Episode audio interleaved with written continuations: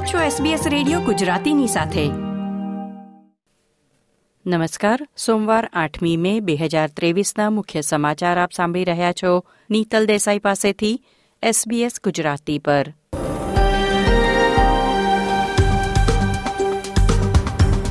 આજના મુખ્ય સમાચાર, સિંગલ પેરેન્ટ પેમેન્ટ વધુ છ વર્ષ સુધી ચૂકવવાની વડાપ્રધાનની જાહેરાત રાજા ચાર્લ્સના રાજ્યાભિષેકના માનમાં સિડની ઓપેરા હાઉસને પ્રકાશિત નહીં કરવાના નિર્ણયનો ન્યૂ સાઉથ વેલ્સના પ્રીમિયરે બચાવ કર્યો.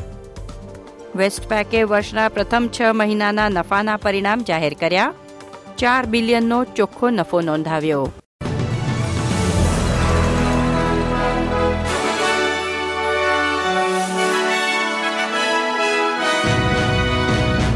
પ્રસ્તુત છે સમાચાર વિગતવાર. સિંગલ પેરેન્ટ પેમેન્ટમાં વધારો કરવાની વડાપ્રધાન એન્થની એલ્બનીઝીએ જાહેરાત કરી છે. જેનો અર્થ છે કે એકલે હાથે બાળકનો ઉછેર કરતા માતા કે પિતાને સૌથી નાનું બાળક ચૌદ વર્ષની ઉંમરનું થાય ત્યાર સુધી હવે નાણાકીય સહાય કરવામાં આવશે. અગાઉ આ ચૂકવણી સૌથી નાનું બાળક આઠ વર્ષની ઉંમરે પહોંચે ત્યારે સમાપ્ત થતી હતી. નવી ગોઠવણ હેઠળ એકલે હાથે બાળકનો ઉછેર કરતા માતા કે પિતાને પખવાડીએ એકસો છોતેર ડોલર નેવું સેન્ટ સુધી પ્રાપ્ત થશે. સિંગલ પેરેન્ટ હોય તેવા પરિવારો માટે આ વધારો મહત્વપૂર્ણ સાબિત થશે.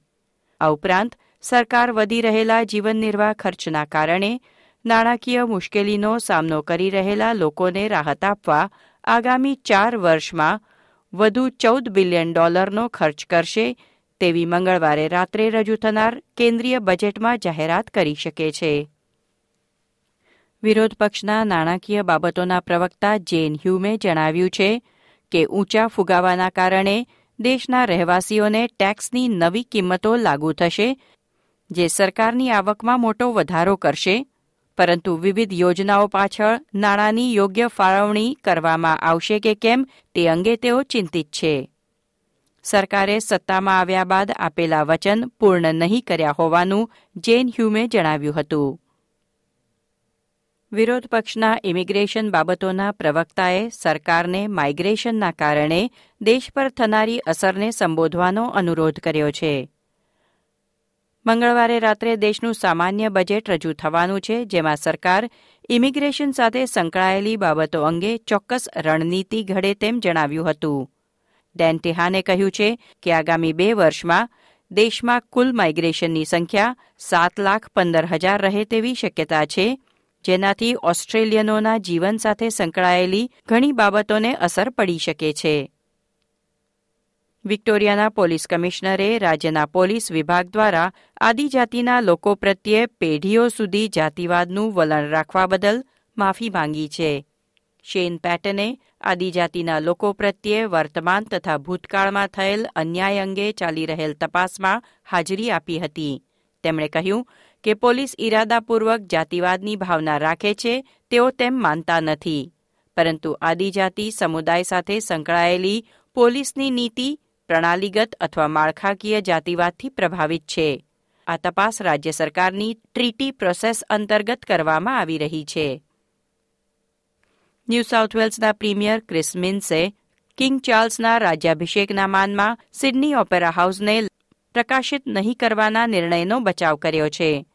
અગાઉની રાજ્ય સરકારો વિવિધ પ્રસંગો દરમિયાન ઓપેરા હાઉસ ખાતે રોશની કરતી આવી છે, પરંતુ રાજ્યના નવા પ્રીમિયરે તે પરંપરામાં ફેરફાર કર્યો છે.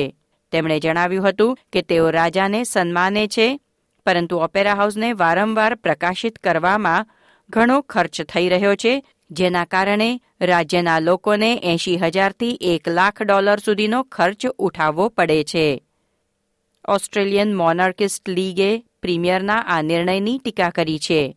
તેમણે જણાવ્યું હતું કે પ્રીમિયર ઓસ્ટ્રેલિયાને એક પ્રજાસત્તાક દેશ બનાવવાના હિમાયતી હોવાના કારણે તેમણે આ નિર્ણય લીધો હતો.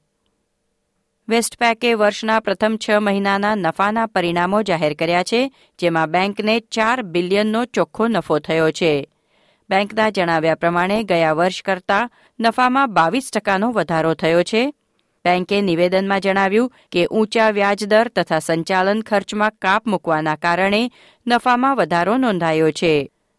બેંકના ડિવિડન્ડની ચૂકવણીમાં પંદર ટકાનો વધારો કરવામાં આવ્યો છે, જેનાથી શેરધારકોને પ્રતિ શેર સિત્તેર સેન્ટ વધુ પ્રાપ્ત થશે. ચીફ એક્ઝિક્યુટિવ પીટર કિંગે જણાવ્યું હતું કે તેઓ આ પરિણામોથી ખુશ છે. આ હતા સોમવાર આઠમી મેની બપોરના ચાર વાગ્યા સુધીના મુખ્ય સમાચાર. લાઇક શેર કોમેન્ટ કરો. એસબીએસ ગુજરાતીને ફેસબુક પર ફોલો કરો.